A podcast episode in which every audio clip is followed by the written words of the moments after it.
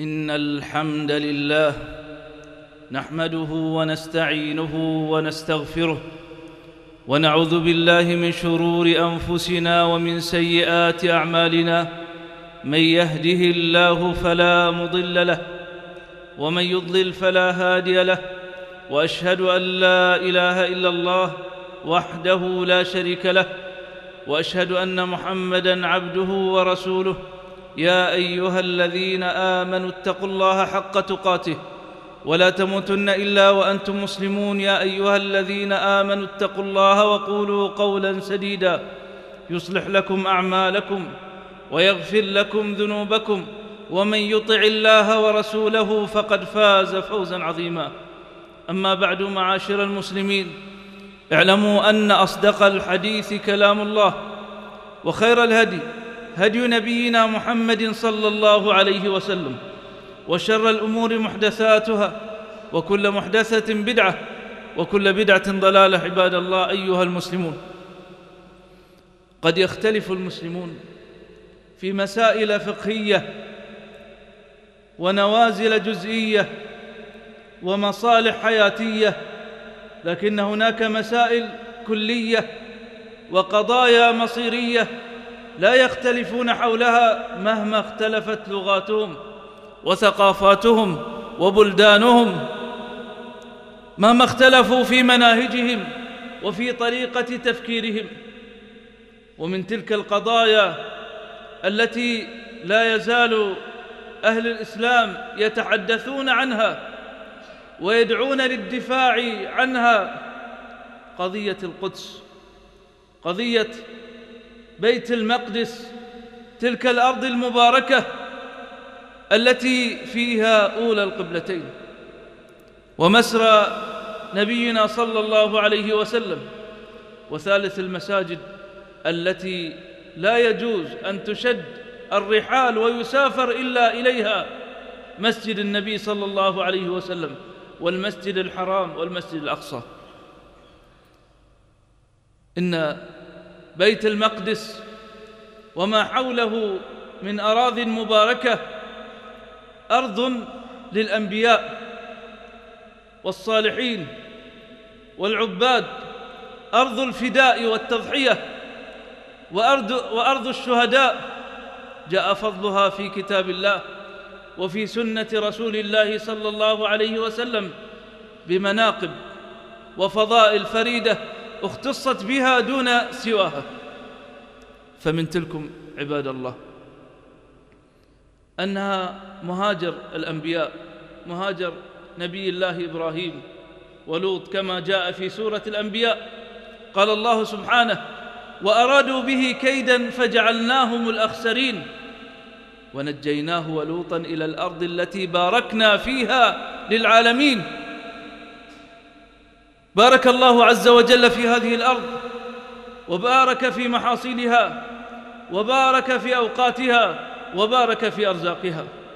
وأكد ذلك بعد آيات يسيرة في سورة الأنبياء ولسليمان الريح عاصفة تجري بأمره إلى الأرض التي باركنا فيها وكنا بكل شيء عالمين. إلى الأرض التي باركنا فيها وهي أرض الشام. وقال الله عن موسى عليه السلام يا قوم ادخلوا الأرض المقدسة. يا قوم ادخلوا الأرض المقدسة. التي كتب الله لكم ولا ترتدوا على أدباركم فتنقلبوا خاسرين. وأكد ذلك نبينا صلى الله عليه وسلم. وكما أنه عليه الصلاة والسلام ختم الله عز وجل به الرسالات فلا نبي بعده كذلك ختم به الفضل لتلك الديار المباركة. فقال سبحانه سبحان الذي أسرى بعبده ليلا من المسجد الحرام إلى المسجد الأقصى الذي باركنا حوله لنريه من آياتنا. إنه هو السميع البصير. فنزه ربنا سبحانه نفسه. فقال سبحان نزه ذاته العلية من جميع النواقص.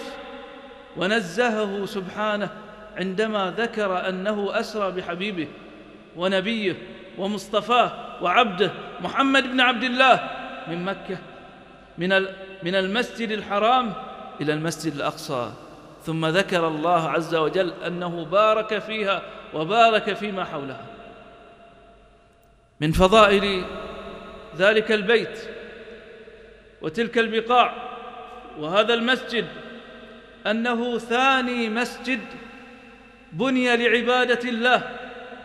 كما جاء في الحديث المتفق عليه.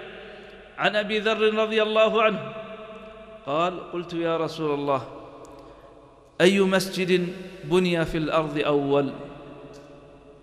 أبو ذر يسأل النبي صلى الله عليه وسلم فيقول له أي مسجد أي مسجد بني في الأرض أول؟ فيقول النبي صلى الله عليه وسلم المسجد الحرام أول. بيت بني لعبادة الله المسجد الحرام. قال قلت ثم أي؟ قال المسجد الأقصى. قلت كم بينهما؟ قال أربعين سنة. بينهما فقط أربعين سنة. ومن تلك الفضائل لهذا المسجد أنه كما جاء عند ابن ماجه وغيره وهو في صحيح الجامع أن سليمان عليه السلام دعا الله عز وجل بثلاثة أدعية. دعا الله أن يوافق حكمه حكمه أن يصيب في أحكامه. وهذا دعاء عظيم أن يوفق الإنسان في أحكامه على الناس وبين الناس إلى حكم الله عز وجل ولا يوفق إلا النادر. فدعا الله أن يكون حكمه دائما يوافق الصواب. ودعاه بالدعاء الثاني فقال أن يؤتى ملك لا يؤتى أحد من بعده.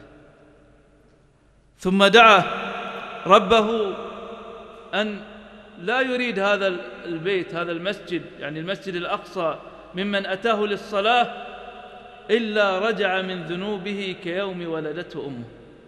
الله أكبر. قال نبينا صلى الله عليه وسلم أما اثنتان فقد أعطيهما. الأولى والثانية أن حكمه يوافق حكم الله فهذا ثبت أن حكمه يوافق الصواب. فالله عز وجل أعطاه ذلك. والثانية أنها أن أنه له ملك لا ينبغي لأحد من بعده. وهكذا ليس هناك ملك ولا ملك ولن يكون ولن يصل إلى ما وصل إليه سليمان من الملك. والثالثة قال النبي صلى الله عليه وسلم وأرجو أن يكون قد أعطى الثالثة. النبي صلى الله عليه وسلم يقول وأرجو أن يكون قد أعطى الثالثة وهذا دعاء نبي وقد استجاب له ربه سبحانه وتعالى باثنتين. فليس بعجيب أن يجيب الله عز وجل له بثالثة. الصلاة في المسجد الأقصى كألف صلاة فيما سواه ولذلك ولتلك الفضائل عباد الله اعتنى أهل الإسلام منذ الصحابة الكرام بتلك البقعة المباركة فحررت لتدخل في ديار المسلمين في سنة ستة عشر للهجرة في خلافة عمر بن الخطاب رضي الله عنه أخذ مفاتيحها وظلت كذلك رغم تطاول السنوات وتعاقبها إلى سنة واحد وتسعين وأربعمائة للهجرة. واحد وتسعين وأربعمائة للهجرة. بعد الحروب الصليبية وقعت في تلك السنة مشاهد عظيمة شديدة على المسلمين. قتل فيهم من قتل حتى قال ابن كثير من من قتلوا بلغوا الستين ألف من العباد والعلماء حتى أن البيوت أحرقت وأهلها كانوا يتساقطون من فوقها. ورفع الصليب على المسجد الأقصى وذبح فيه الخنزير. مشاهد مأساوية وتاريخ. لكن بعد ذلك يشاء الله عز وجل أن تحرر هذه الأرض ويحرر الله عز وجل المسجد الأقصى على يد صلاح الدين. بعد 91 سنة في سنة 83 و500 للهجرة. 91 سنة 91 سنة. وتظل بأيدي المسلمين يتعاقبها الخلفاء يعتنون بها ويعظمونها ويعظمون بنيانها. ويجاور فيها المسلمون ويهاجر إليها من يهاجر ويقصدها للصلاة من يقصد إلى أن ضعف أهل الإسلام وتفكك أهل الخير وتمزقت البلاد وانتشرت الفوضى وجاء الاحتلال ليأخذ هذه الديار مرة أخرى من أيدي المسلمين في حوادث متتالية تاريخية متعاقبة. بدأت قبلها قبل ما قبلها القرن الذي مضى وهم يخططون. وهناك تواريخ لبعض تلك الحوادث التي وقعت معلومة ولكن كأننا كأن هذا المسجد كأنه مقياس لمدى قوة المسلمين وضعفهم. ولمدى تلاحم المسلمين وتكاتفهم وتفرقهم؟ فمتى قوي أهل الإسلام وقويت عزائمهم؟ وكانت لهم القوة في دينهم ودنياهم؟ أخذوا هذه البلاد ورجعت إلى ما كانت عليه في أصلها لعبادة الله وحده ولا يشرك به. ومتى ضعفوا وتفرقوا واختلفوا؟ رجعت إلى غيرهم. ممن يدنسها وممن يحاصرها وممن لا يسمح الصلاة بها. فنسأل الله سبحانه أن يطهر المسجد الأقصى من اليهود ونسأله أن ينصر المسلمين نصرا عزيزا مؤزرا وأن يجعل كيد الكفار الفجار في نحورهم وأن يجعل تدبيرهم تدميرهم. استغفروا ربكم إنه كان غفارا. الحمد لله رب العالمين والصلاة والسلام على أشرف الأنبياء والمرسلين نبينا محمد وعلى آله وصحبه ومن سار على نهجه واقتفى أثره إلى يوم الدين. عباد الله أيها المسلمون يا أيها الذين آمنوا اتقوا الله حق تقاته ولا تموتن إلا وأنتم مسلمون. عباد الله أرض بتلك المنزلة وفي هذه المكانة السامقة التي رفع الله عز وجل قدرها وبين البركة فيها حري بأهل الإسلام أن يعتنوا بها وأن يبذلوا الغالي والنفيس. لا أقول الغالي والرخيص وأن يبذلوا الغالي والنفيس من أوقاتهم ومن كلماتهم ومن عباراتهم ومن أموالهم لنصرة هذا المسجد. والدفاع عنه والدفاع عن قضاياه لا بالخطب. الخطب مهمة لإيصال المعلومات وتشحيذ الهمم ولكن ليس ذلك الغاية ولا به تحرر تلك الديار وإنما بالأعمال وإنما بالأفعال وإنما بصدق النوايا.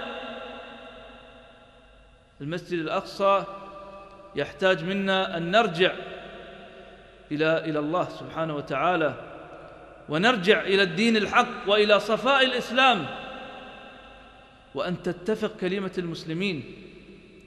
يدعوا أسباب الخلاف والشقاق والنزاع فيما بينهم كدول وأفراد وجماعات.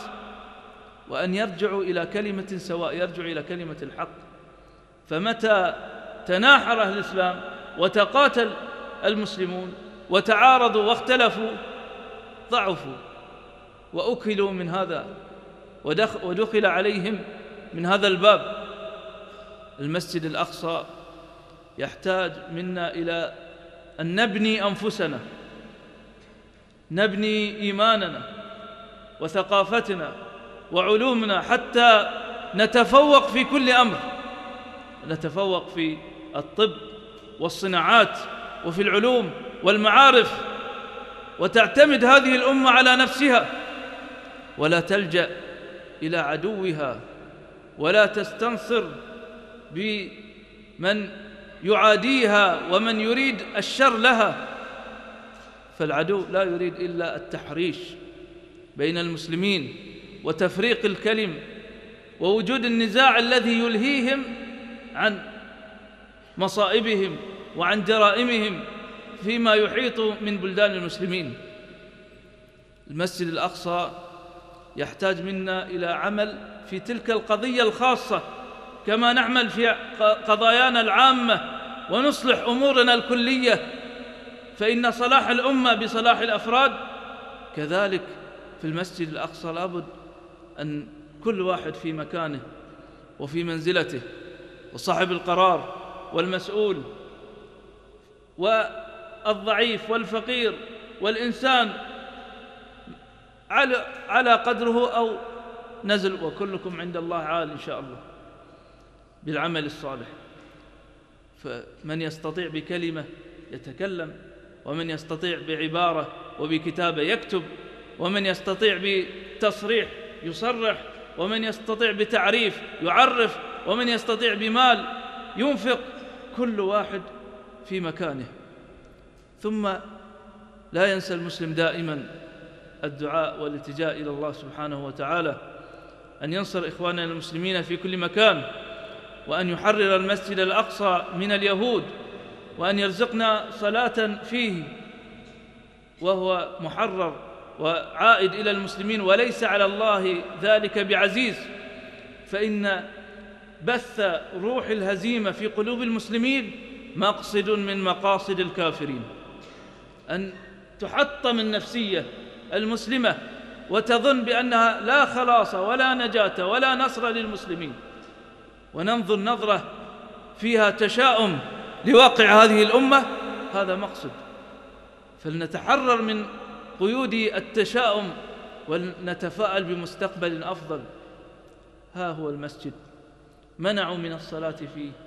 وحاولوا التضييق على المسلمين ودخولهم تحت بوابات وبطرق ووسائل فيشاء الله عز وجل أن يرجع الناس للصلاة فيه بآلاف من الناس وتنتشر هذه القضية ويدعو أهل الإسلام ويتكلم أهل السياسة.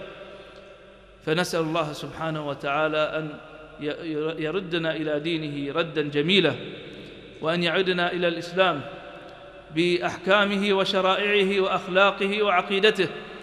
وأن يؤلف بين قلوب المسلمين وأن يرفع عنهم أسباب النزاع والفراق والشتات.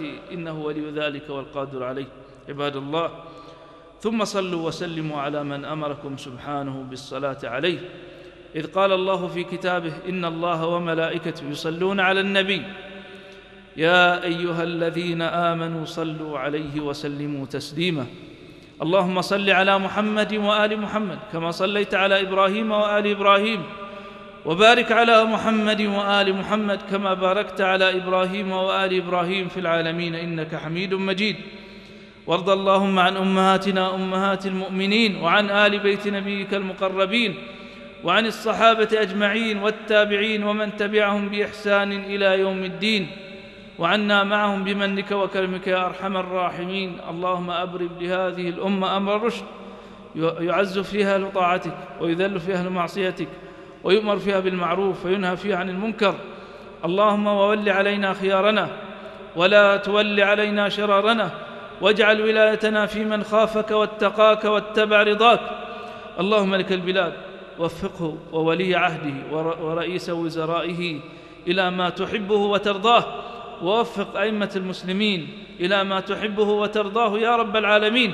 وفقهم للحكم بكتابك وسنة نبيك محمد صلى الله عليه وسلم. اللهم لا تجعل لنا في مقامنا هذا ذنبا إلا غفرته ولا عيبا إلا سترته ولا مبتلا إلا عافيته ولا ميتا إلا رحمته ولا حاجة من حوائج الدنيا والآخرة. هي لك رضا ولنا صلاح إلا قضيتها ويسرتها. سبحانك اللهم وبحمدك أشهد أن لا إله إلا أنت أستغفرك وأتوب إليك